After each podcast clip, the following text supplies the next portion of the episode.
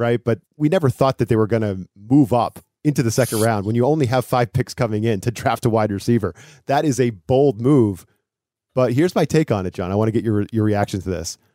I'm not knocking a team for drafting a wide receiver. Welcome to the show. Ryan O'Leary here, along with my good friend Jon Heath. It's the Broncos Wire podcast. We're brought to you by the USA Today Network.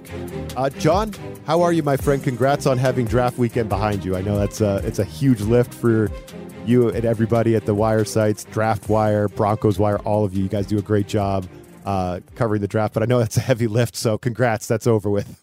Yeah, I got to give a shout out to Brandon Walker. He did a great great job uh, covering the picks on Broncos Wire over the weekend. And then as soon as the draft ended, like right away, it's jumping into undrafted free agents. So uh, we, we've got stuff up on the draft picks, but really at this moment, it's been a lot of uh, undrafted guys, and the Broncos haven't even officially announced them yet. But we so we still have that tracker going. So keep an eye on that on Broncos Wire. We're tracking the undrafted signings and the guys that are just invited to rookie camp as tryout players. So that's still going on in, in the next few days. But yeah, it, it's very nice to have the draft over and now all the speculated, all the speculations done.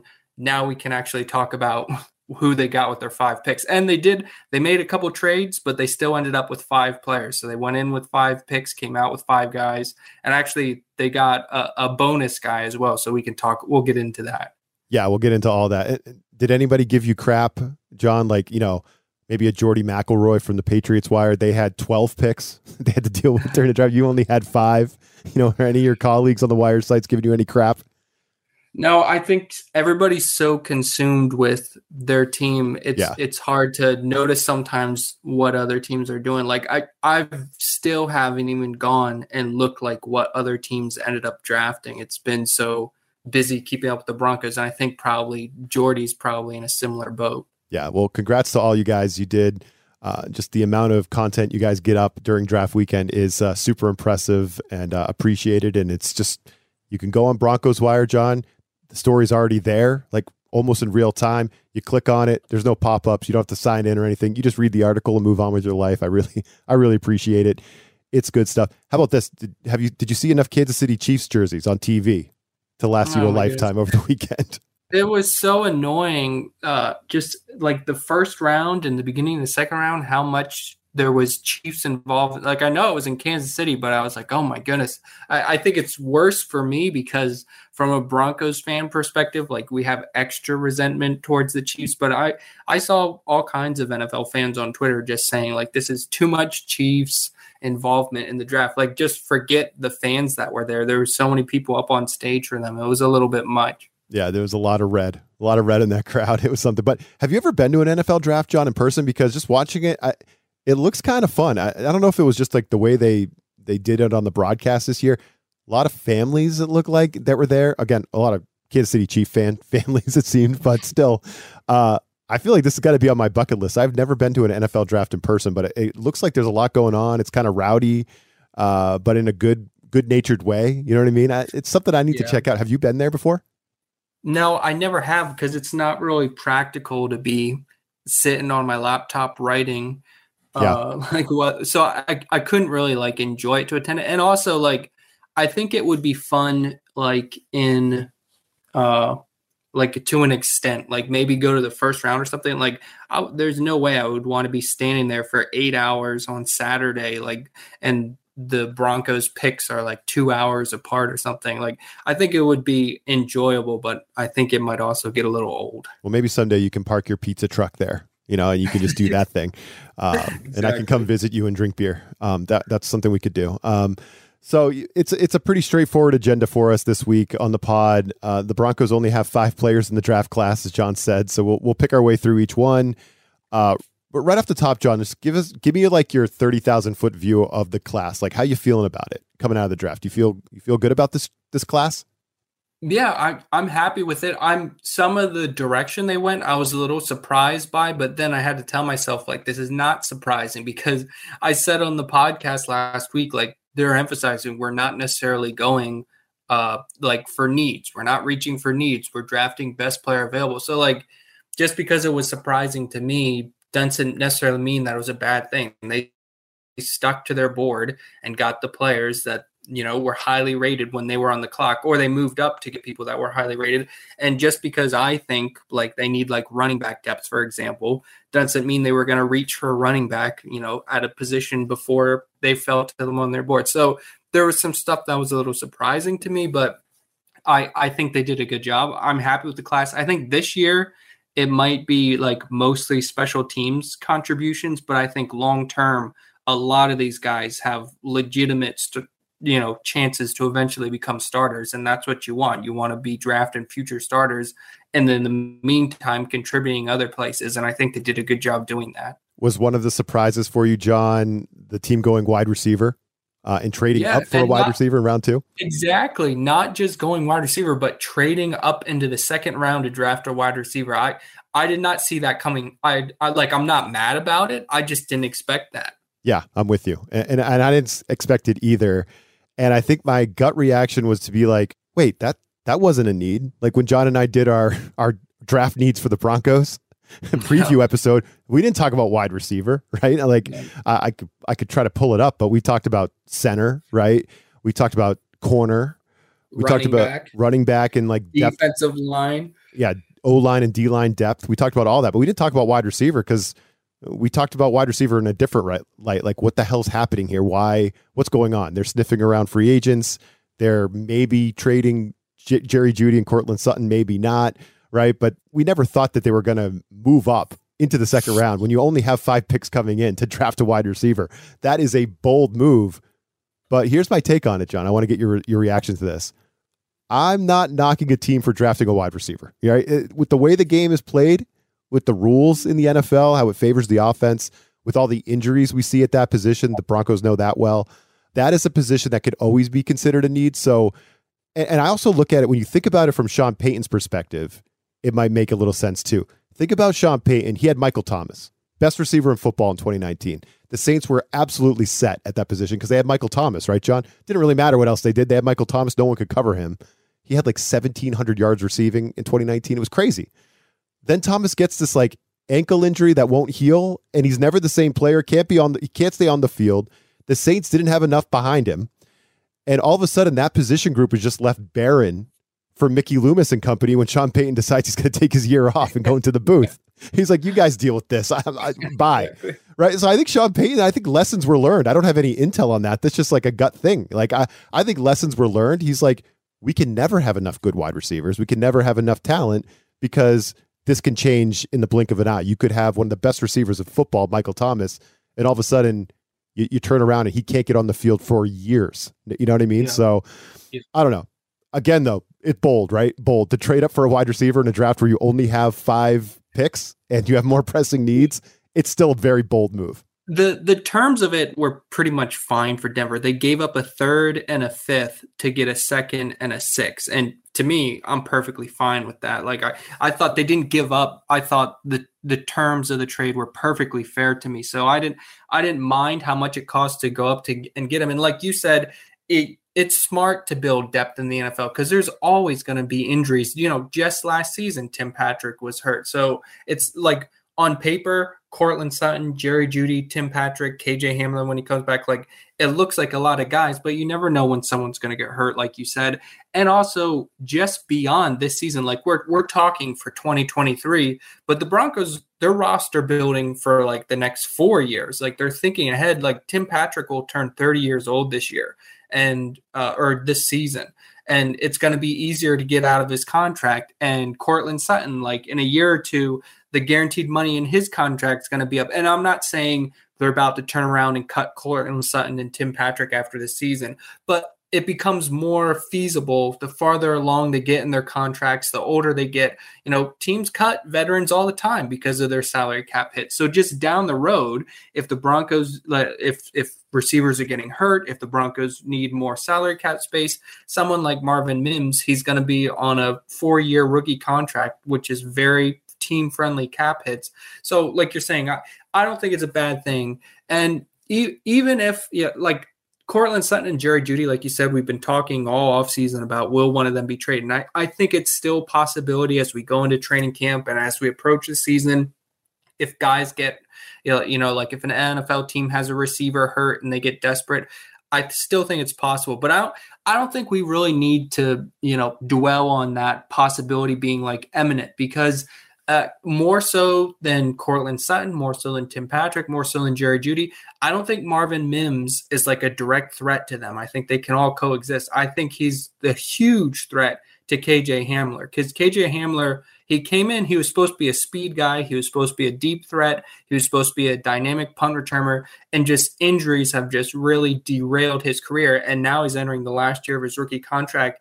And now Mims is coming in He's a speed guy. He ran a 4.38 40 yard dash. He's a deep threat. You know, he's a very good punt returner. He averaged 16 yards for punt return last year. So I think Mims, like, if it's an indictment on anybody in the receiver room, I don't think it's Sutton. I don't think it's Jeudy. I don't think it's Patrick. I think KJ, like, honestly, I think KJ Hamler and Montrell Washington, if they don't look really good this summer, like at training camp and preseason, I think KJ Hamler and Montrell Washington, they could both get cut because the Broncos have such a deep wide receiver room. All those guys we just mentioned, and then they just signed Callaway from the Saints, who had a real good season under Sean Payton. They still have Kendall Hinton, who we like, Jalen Virgil, and Brandon Johnson. They were two preseason darlings last year, and they both spent time on the active roster last season. So the Broncos have so many guys.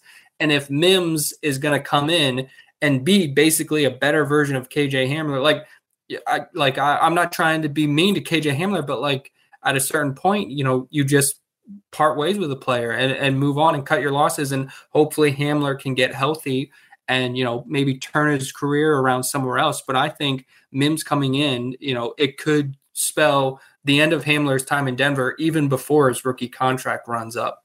Oh, don't be afraid to be mean to KJ Hamler, Jon. It's okay. well, I feel bad for him. He's he's been through a lot. Yeah. So yeah, I like nothing against him at all. Like I wish him the best. And you know, if he gets healthy and has a great year in Denver, that would be fantastic. But just you know, for his NFL career, if he doesn't, you know, make the 53 man roster, I hope he lands on his feet and just makes makes a good career for himself.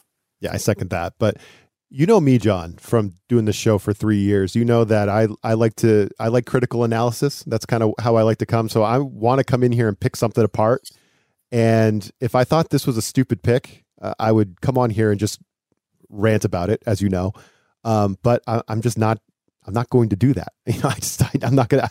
I think Marvin Mims, Mims averaged what was it, 20 yards per catch? Basically, it was 19 point something yards per catch he averaged at Oklahoma. I know that's a wide open offense over there kind of the air raid thing that's going on uh, with the Sooners. But dude played in a wide open offense, produced. He can fly, as you said. So I'm in on this Marvin Mims kid. Yeah, exactly. I I think he's gonna like he's going to be a nice addition to the offense. And like ideally, like he said, he's going to be, you know, a couple years ago, what we thought KJ Hamler was going to be. And like with that Russell Wilson moonball we talked about when they brought him in last year, like I was having visions of like KJ Hamler being Tyler Lockett, like running down the field, and Wilson just like launching that beautiful moonball, dropping it right down. Like maybe Mims will be that guy for them this year. And the, the thing about him too is it's not just on offense. Before the draft, Sean Payton said they're still lo- trying to get returner figured out. at the NFL owners meetings, he said that, and I was like, "Why is Sean Payton saying we're still trying to get return for. Like he loves to talk. Yep. and I and like that was a clear sign. Like clearly, if he's saying something like that, he doesn't think they have the returner currently on the roster. Like that's the way I read it. And I think that was a big part of them liking Mims. I think they really liked him as a punt returner. Like uh, Payton after the draft, after they picked Mims, he talked about you know how good of a returner he is, and he talked about their new special teams coordinator, their new assistant coach that they brought in, you know, who's a special teams guy as well. Payton was like, we can coach this guy up, and we're very excited about his potential on special teams. So it's not like he will play on offense as a rookie, but he may not, you know, he may not get a ton of snaps. But I think he's going to come in day one, be your starting punt returner, you know, from week one of the season.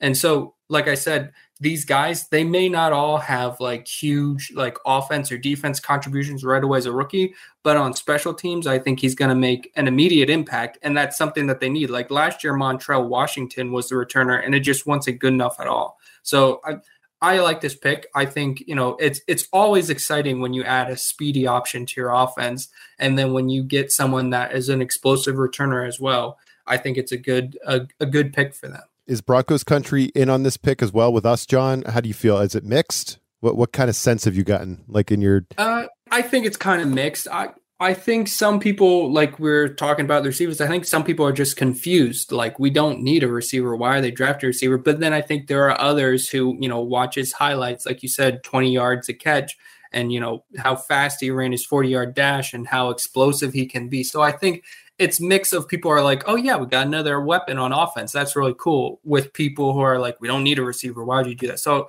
I think it's kind of a mixed bag. But generally, I think reactions to the draft have been generally positive. Like I, I haven't seen a lot of people very angry with the draft class by any means. Yeah, it seems like a pretty good class. There's not a ton to criticize. Now, if you want to dock them a couple points because wide receiver wasn't a super neat, uh, super huge need, okay, yeah, I think that's fair. But you know, this Drew Sanders kid they get in round three, Jon, uh, is a player that I've you know, in just reading about him a little bit, super lengthy, super athletic. I've seen him compared to Micah Parsons. Maybe that's going overboard. Micah Parsons might be the best defensive player in the NFL. So, but just his style, I guess, the fact that they can move him all over the place, inside, outside, uh, drop him in coverage, do whatever the hell they want. Uh, he's versatile.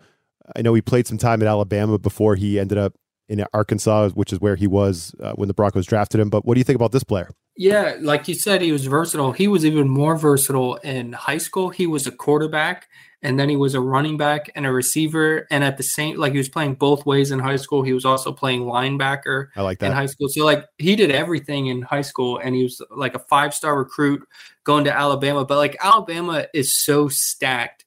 You can be a very good player and not have a key role. Like we, I see it all the time or we see it all the time of like if Alabama's third string running back comes into the NFL, I'm like, oh, he was Alabama's third string guy. And then he turns out to be a really good running back in the NFL. And it's just because they're so deep. So he he struggled to get on the field at Alabama. And like you said, they had him on the inside, they had him on the outside.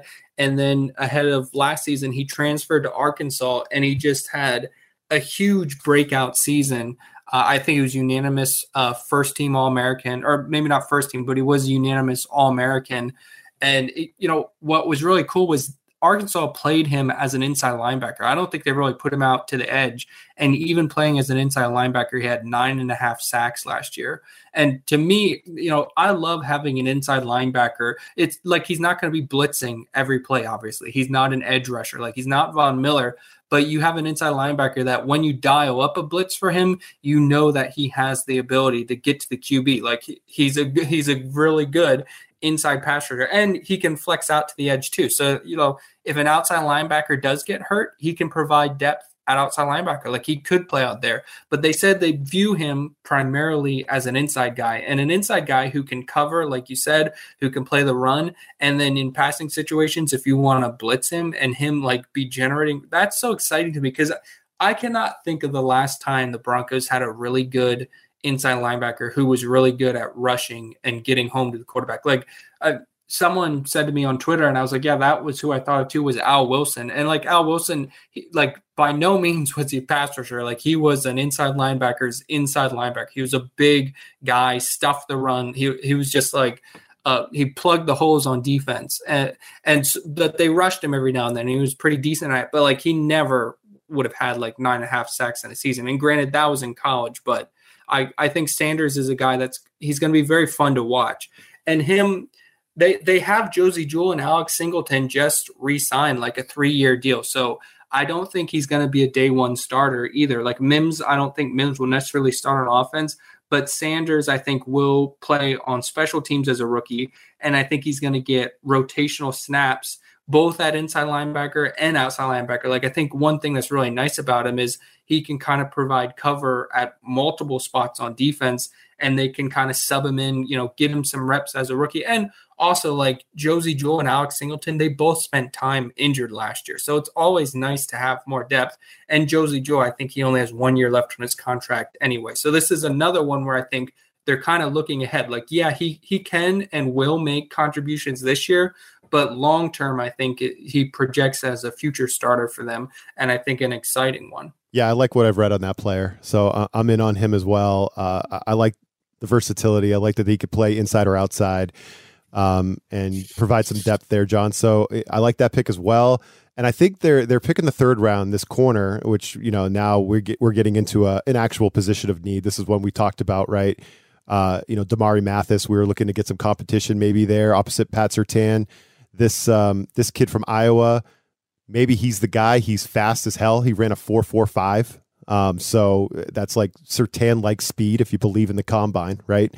Uh, and they did have to pay up for him though. They trade up to get Riley Moss in the third round. So what do you think about this move, Jon? This is one where uh, you know maybe people could say, did they pay too much? Did they overpay to come up and get this kid, but you know they needed a corner. They waited on it, so they identified a guy and went and got him. Can't say I watched a ton of Iowa football this year, if I'm being honest. but what do you know about this kid? Yeah, like you said, they gave a fourth round pick this year and a third round pick next year. I think that's what people are freaking out about because they gave up not just, you know, a fourth this year, which was just a little bit later than the third round pick they acquired, but to also give up a third next year. I think people kind of freaked out about that. But if they gave like a fourth round pick next year, I don't think people would be quite as upset. And I think you got to realize like teams view like next year's draft picks are always worth less than this year's draft pick. So like a third round pick next year is kind of valued as like a fourth round pick this year. So the the compensation I don't think is quite as big of a deal as some fans have made it out to be. And the thing is if he pans out, no one's going to care. And for one thing, the Broncos had two third round picks next year. So they're still going to be able to pick in the third round. And I think that's part of the reason they were comfortable with giving up a third round pick as well. They still have a third round pick uh, still in addition to the one they gave up. And like you said, he ran a 445 40 yard dash. Pat Surtain at his pro day was 446. And I can tell you the combine number is a lot more official than the pro day number. So, like on paper, he's just as fast, if not faster, than Pat Surtain. And, you know, he's just they love his makeup uh, and like the intangibles of him, the speed of him, obviously. So I'm excited about him. And like you you mentioned Mathis, I don't know if he's going to start day 1 over Mathis. You know, being a rookie and with Mathis having like almost a whole year of starting under his belt, I kind of doubt he will start day 1, but once again it's just you're building real quality depth and like he is the kind of guy that you definitely think in the future can emerge as a starting corner. And like maybe like K'Waun Williams is getting older. And I think this is the last year of his contract. K'Waun Williams right now is playing in the slot. If if he gets older and they don't resign him as a free agent next year, I would not be shocked at all if they move Mathis to like being their slot corner, and then Moss could be the other outside guy across from Pat Surtain, and then boom, there's your top three cornerbacks. So even if he's not like starting across from Surtain week one, I like the pick, and I think long term he's he's a great addition to their secondary. Yeah, they stacked up on defense a little bit uh, on this portion of the draft, right? Linebacker, corner then on day three, they drafted safety JL Skinner, uh, played at Boise State. I don't think he was at the combine. Maybe that did him some favors, Jon. This player, right? Because sometimes you see kids just destroy their their draft stock uh, by having a bad combine. And I know I don't think Skinner was at the combine, but he's he had some good film, right? I think he has some good film from what I've read. Uh, he's just kind of a freak of nature athletically. He just he can cover. He runs around. He hits people. Uh, a lot of people are, are calling this a potential steal, a, a, great pick at this portion of the draft. I think you told me that he was supposed to be picked a lot earlier than this, right? Like third, fourth round range. Yeah, I, NFL.com's own projection had him as a third or fourth round pick, and I think he tore his pec. I, I don't want to say that wrong, but I think he had a pec injury, and I think that's why he set out the combine. And I don't know if because teams didn't see him work out, if that's why he didn't go in the third or fourth. But like apparently, Maybe, multiple yeah. like draft pundits had him eh, as a guy in that range. So to get someone like that in the sixth round to me is huge, and and he's like a hard hitting safety. Honestly I don't want to get carried away, but to me, he kind of seems like the mold of a Kareem Jackson. Like, not necessarily this year, but down the road, I could definitely see him being like the new Kareem Jackson for the Broncos. Like, he definitely projects as a future starter. And this season, uh, like again, week one, I don't think he's starting on defense. I think he's going to be a, a key special teams guy. But I think right now, Justin Simmons and Caden Sterns are definitely the two favorites to start at safety. But He's kind of to me more of like the free safety mold. He's kind of like the Justin Simmons understudy, and like, uh, like I don't want to cause a huge thing saying that they're going to move on from Justin Simmons, but like in a year or two, Justin Simmons is going to be 30 years old. He's going to be getting to the back end of his contract. Like if one day they move on from Justin Simmons, and if Caden Sterns, you know, stays healthy this year and has his injury woes behind him, like I could see one day Caden Sterns being the free safety and Skinner being the strong safety. But you know that that would just be like in a hypothetical where Simmons was you know injured or, or you know maybe towards the end of his contract or something. But this year, I think he's probably going to be a, just a backup safety who it's it might be hard for him to get on the field just because their secondary has a lot of depth. But I think on special teams he's going to contribute, and down the road I think he's going to be competing. You know, I think strong safety is definitely where I would view him, especially because he's, he's not starting over Justin Simmons. And I think Caden Sterns, if Simmons is not available, I think Sterns is kind of that guy. And then Skinner, I think, could be, you know, pushing for the strong safety spot. So he's an exciting guy, a hard hitting guy who seems like he was a very good value. And, you know, late in the draft like this, I love when they can find guys, you know, high upside person that seems like they fell farther than they should. You know, I think that's always really nice to get at the back end. Yep, I agree. Skinner might be that guy, so it'll be interesting to see how he looks. I'm, I'm excited to hear about him maybe in rookie mini camps here coming up. Uh, he's an intriguing player for sure. Could be a steal. Uh, and then in round seven, to round out the cl- the class, Jon, Alex Forsyth, uh, a center from Oregon. So there's our center. You know, I thought I thought they might address this need a little bit earlier in the draft. I'm glad they got one. Uh, you know, we talked about Lloyd Cushenberry quite a bit uh, in our last podcast. And, you know, it, it's interesting when they moved up for Marvin Mims at 63, I think uh, one of the top centers in this class, the John Michael Schmitz kid, went to the Giants. What was it, four or five picks before that? It was something, maybe a little bit more than that, maybe six, seven picks before that.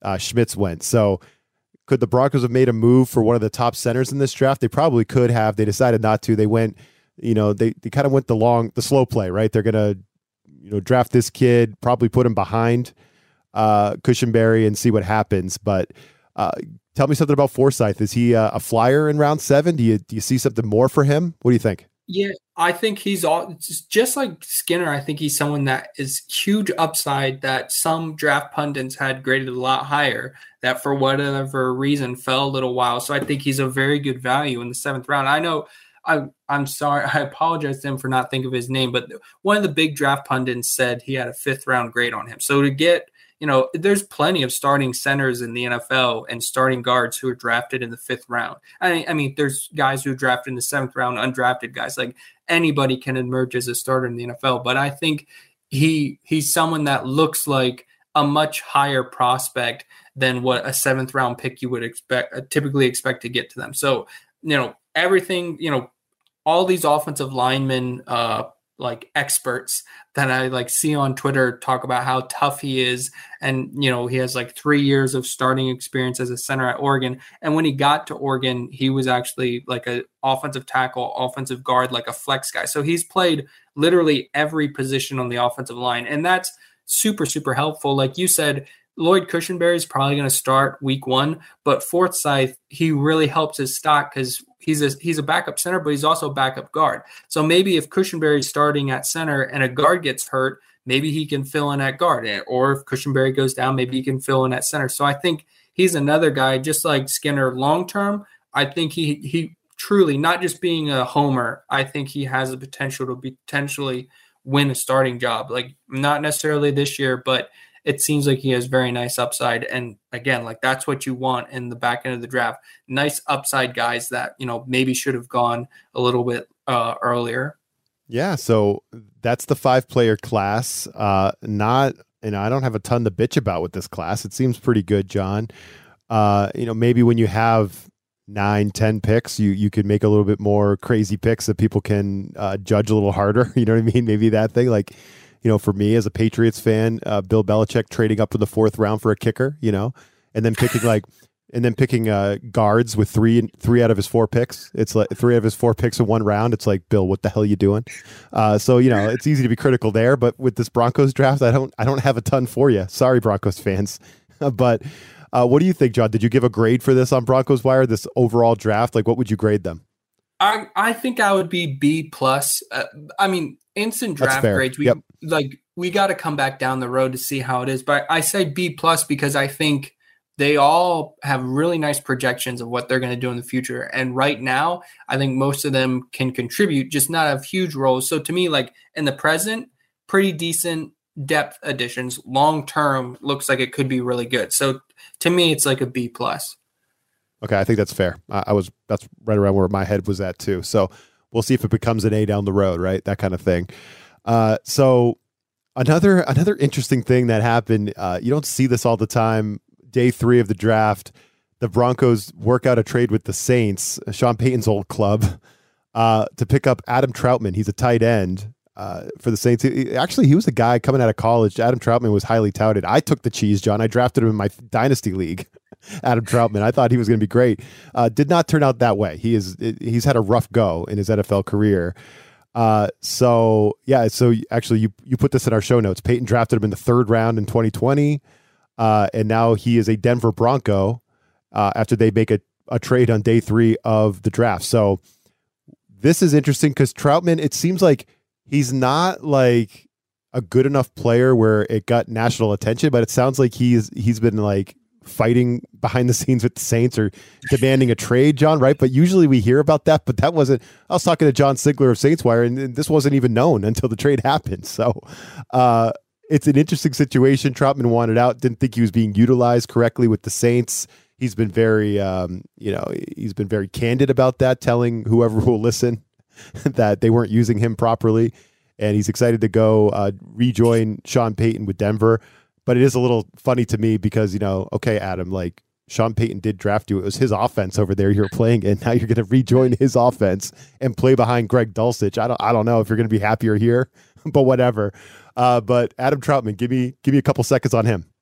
Yeah, the in 2021, uh, well, 2020 and 2021, he was under Sean Payton, and then last year, obviously, Sean Payton sat out the year. So last year, his receiving, you know, like his targets went down. They used him a lot more as a blocker last year, and I think that is where he got frustrated. And apparently, he asked for a trade, and the Saints eventually gave it to him. It is kind of funny, like you said, he ends up with Sean Payton, but I, I really think he was mostly frustrated with last season he was used more of a blocker than he was under Payton. But Payton did like the first thing Payton talked about like that was that he was a good blocker. But Payton said a lot of times when guys coming out of the draft as a tight end, you're either good as a blocker or you're good at receiver. He specifically said that when Trautman came out, he was good at both. And, and so Payton talked him up, really liked him. And Payton said they were comparing him to the third round tight end prospects they had on their board this year. So Payton obviously still thinks very highly of him. And, you know, it's not like he was using him like he was Jimmy Graham or something, but he was giving him more targets than he got last year with the Saints when Payton wasn't there. So I I think Trautman will be happier in Denver, but like you said, he's he's going to be the number two guy. He's going to be behind Greg Dulcich. He's going to be the primary receiving tight end. So Trautman's still going to have to do a lot of blocking, but he he will get receiving opportunities. And it's going to be interesting to see does he end up with more targets than he had last year in New Orleans? Because we know Sean Payton is going to want to run the ball. You know, he brought in a fullback, he signed a running back, he signed two offensive linemen. Like we can just we can tell they're gearing up to run the ball. They signed a tight end specifically because he's so good at blocking. So he he is going to be asked to block, and hopefully he'll be more happy in Denver than he was in New Orleans, though. I think you'll be happy just being with an offensive minded head coach again. You know, New Orleans went yeah. with Dennis Allen. He was their defensive coordinator, and defensive coordinators love to make you block. They want to run the football, let their defense win the game, Jon. That's just how it works. That's how it works in the NFL over and over again. These defensive uh, head coaches, defensive minded head coaches, they're never really the guys that run the the high flying attack on offense. Yeah. Usually they're very conservative, not taking a lot of chances. Vic Fangio. Yes, exactly. Yeah. So we'll see. I'm sure it'll work out a little bit better for uh, for Adam Trautman. We hope he's now a Bronco. Uh, one position that was a little bit of a surprise now, Jon, as we kind of wrap this up a little bit, talk outside the draft class. You thought they were going to go running back. You would have gone running back, right? You mocked uh, a running back to the Broncos in your mock draft that we talked about on the pod. Uh, now, Latavius Murray, we thought was kind of a shoe in to you know maybe they could just fall back on him, but now he's he's with the Bills. Uh, signed with the Bills and said, "I want to go win a Super Bowl." So Okay, Latavius, good luck. You, you might have a better Do chance. that with. Von Miller. exactly. You might have a better chance in Buffalo. Good, good decision. Uh, but there are some backs still available, right? Ezekiel Elliott is still available. Leonard Fournette, uh, Kareem Hunt, who's a pretty good football player. I don't know if he's a great person, but he's a pretty good football player. Kareem Hunt, I like him as a player. Philip Lindsay, is he? Is he played in another league? Is it what is it XFL or something? he was in the XFL, but Yeah. they got knocked out of the playoffs. So Okay, so now he would- so that's why you're. That's why you put him in our show notes. Philip Philip Lindsay, you want to come back Well, I put him Denver? in the show notes because he's Philip Lindsay. Right, exactly. Denver loves Philip Lindsay. Philip, yeah, or and Denver also loves bringing people back. Jon, right? That's that's Yeah. something we learned, right? Like, hey, Shelby Harris, come on back. You know, you're you're a free agent. Seattle doesn't want you. We'll take you back. We don't care if we traded you. Come on back. So uh, yeah. So what do you think? Are you would you be down for specifically a player like Zeke or Fournette? Like, would you be in for one of those kind of guys? Well, you mentioned Latavius Murray. Like I thought he was the perfect fallback option, and, and then he went to the Bills. So I don't know if they were even really trying to bring him back. I kind of doubt it, unless you know maybe like you said, chasing the Super Bowl. Murray thought he could really, you know, have a chance to really chase a title this season that maybe wasn't as realistic in Denver. But Uh, someone like Ezekiel Elliott at this point in his career, like he's not going to get a huge contract, but he's still going to be a little pricey. And the Broncos, they just don't have the cap space for that. Like Fournette, I'm sure would be a lot cheaper. Kareem Hunt, I, you know, actually maybe Kareem Hunt wouldn't be cheaper than Elliott, but Kareem Hunt, like you said, like great football player. You know, do you want, you know, a person that has his history on your roster? I don't know if they would really do that. I kind of wouldn't want them to do that. And Leonard Fournette, like he's had some good moments in the NFL, but he's also getting to the point where like when you start when teams start to really not value running backs anymore. He's getting older. And Philip Lindsay, like we've talked about Philip Lindsay, like love him, but he doesn't play special teams. He's he's not a great blocker and, and he's not a receiving back. So he's pretty one dimensional. And they can't have a third string running back be one dimensional. Like they gotta have a third string running back that will play special teams, hopefully be pretty decent pass blocking, hopefully be, be a pretty good receiver out of the backfield. So uh, honestly, like I wouldn't be surprised if they sign some veteran free agent running back. Maybe not one of those big name guys that we just mentioned, but they, they could bring in someone. But uh, right now, I honestly think that Tony Jones, like, I think his stock is just skyrocketing because he was with the Saints for a couple years. I think two years ago, he started two games for them just because they had like an injury crisis at running back. But he's been in Sean Payton's offense. Sean Payton knows him. Obviously, he likes him. He brought him with him to Denver.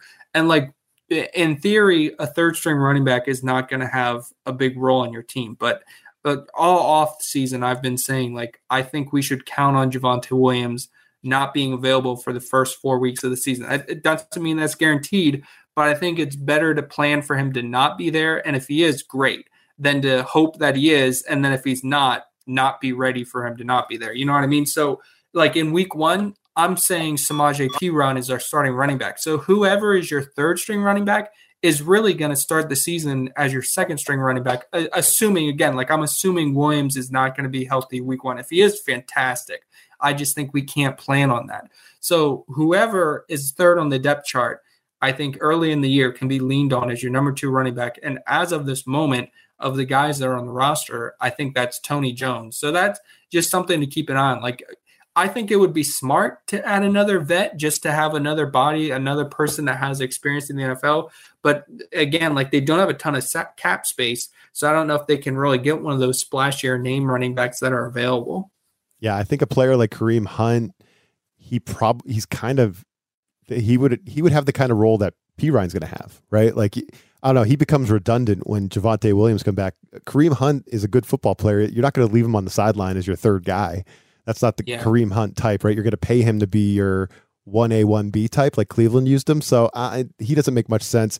Zeke Fournette, like Fournette, like Fournette was like pouting all year last year because he was playing behind Rachaad White. You know what I mean? Like he was just like a big baby about it. I love Zeke. Uh, you know, he's I, I've always liked him as a player, but his best days are well behind him. He kind of fell apart at the end of the year for the Cowboys uh, as they faded away as usual last season. So yeah, I, I think you know Philip Lindsay. If you want to bring him in, that would be kind of fun. That'd be a fun storyline. I'd be in on that. But yeah, I mean, I think Tony Jones will be fine, right? Uh, he, he wouldn't be here if he sucks. Sean Payton knows him. He he spent three years. Uh, was it three? It was at least three years with the Saints. I think he played for Seattle too, one year at least. But uh, yeah, yeah, I think it was two years in New Orleans, then split Okay. a season with the Okay. Saints and the Seahawks. Yep. Sorry to cut you off. No, no, that makes sense. Thanks for correcting me there. Uh, so, I mean, if Tony Jones sucked, Sean Payton wouldn't bring him in as his third running back. So, yeah, I, I agree with you, Jon. I, I like that commentary. I don't think I would be rooting for them to sign a, a player like Ezekiel Elliott, you know, or Kareem Hunt. I just don't think it really makes sense with the way the roster is constructed, with the way uh, Javonte Williams is coming back, and for what you're going to have to pay these guys. You know, some of these guys are kind of on the on the wrong side of it uh, in terms of their career. You know what I mean? So um, I'm out on that as well. Another thing that's interesting here as we wrap this thing up is we're kind of entering that next phase, I guess, of free agency where the comp pick formula is no longer in play. So a lot of times you start to see some of your own unsigned free agents, guys like uh, you know Kareem Jackson, for example, Jon, getting signed back uh, since they're still on the market post draft. So are there any free agents of note that you think are in play for the Broncos now that they try to maybe patch some things up or, or get things in order before training camp? Yeah, George Paton was asked specifically about Kareem Jackson after the draft, and he said they're talking to him and his agent, and, and those conversations are ongoing. So even after they drafted a safety, they're still apparently open to Jackson coming back. And I, I have a feeling Kareem Jackson eventually will come back because I think the only reason he wouldn't was if he could get, you know, a greater opportunity and maybe some more money elsewhere. And there's nobody lining up, you know, to sign a aging Kareem Jackson. Like I love him a, a very good player, great guy, and a great team captain for the Broncos. But you know, at this point of his, his career, he's like a backup safety and a very good locker room guy. And he's spent the last you know couple years in Denver, so he he knows what he's getting with the Broncos. You know, he has a lot of relationships on that defense. He lives in Denver, so I think it would make sense for him to come back. I bet you know at some point uh, before training camp they will bring him back, and I bet it's probably going to be near the veteran minimum.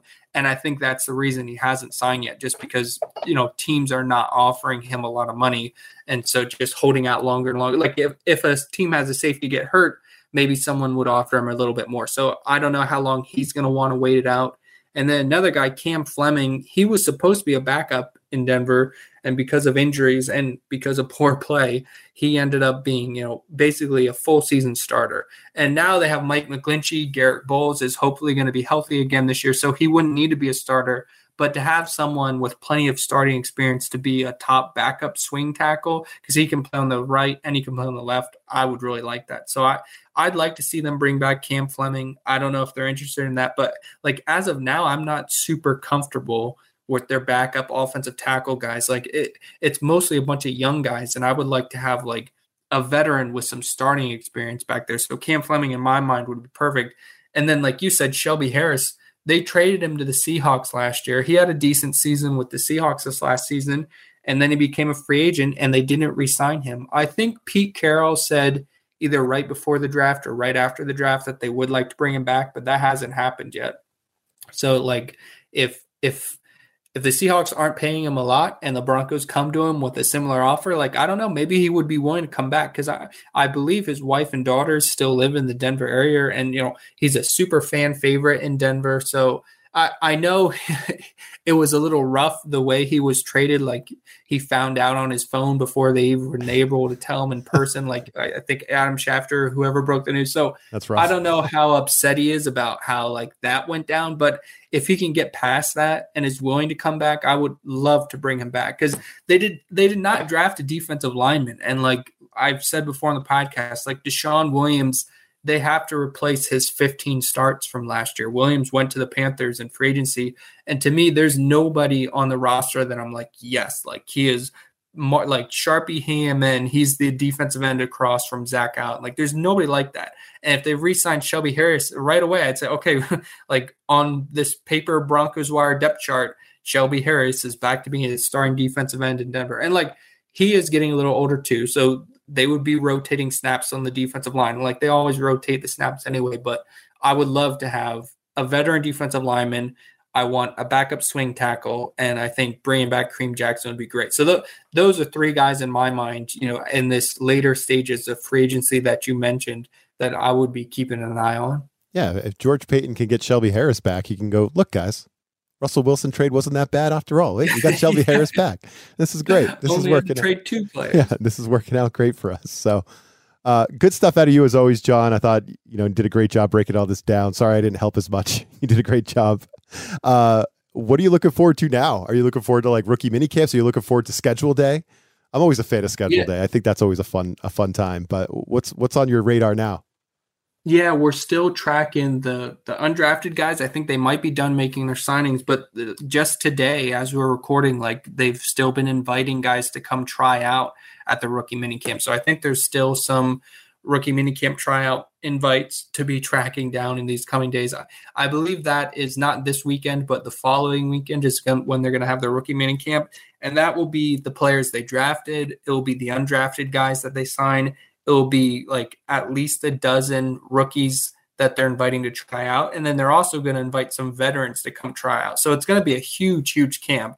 I'm very interested to see what uh, veteran names end up being invited to try out. So that that's like the next big thing on the calendar for the Broncos. And like you mentioned, the NFL schedule is expected to come out on May 11th. So that's always fun. You know, after the schedule comes out, we can hop on here and talk about uh, what what intriguing games the Broncos are going to have coming up on their schedule this fall, and then later this month and at the end of May, they have OTAs starting up. So this month, it's it's not going to jump right into the boring dead time. That won't be more until like June. There's still stuff on the calendar coming up for the Broncos this month, so we, we'll still have more to talk about coming up here. Absolutely, and we'll be we'll be here as uh, as stuff goes down. I think schedule day definitely counts, Jon. I love talking about the schedule, so we'll we'll definitely have to do that and folks should be looking out for that podcast maybe in a couple weeks here. Uh, but for Jon, I'm Ryan O'Leary. Thanks for joining us on the show this week. Make sure you're checking out Draft uh, Draft Wire, yes, but also Broncos Wire. um, just all the draft coverage is amazing that Jon and your crew uh, did. It's just uh, tremendous stuff. I hope people are checking it out. It's a great place to get everything you need when it comes to the Denver Broncos. Uh, Jon and I will be back soon. We'll talk to you then. This USA Today Sports Podcast has been presented by USA Today's Sports Media Group and is available in your favorite podcast store. Make sure to subscribe for weekly updates, the latest fantasy picks from Cory Bonini, and the Huddle Podcast, Inside the Weekly Line, with Sportsbook Wire's Jeff Clark and Eston McLaren, and the Bet Slippin' Podcast. We'll see you again next week.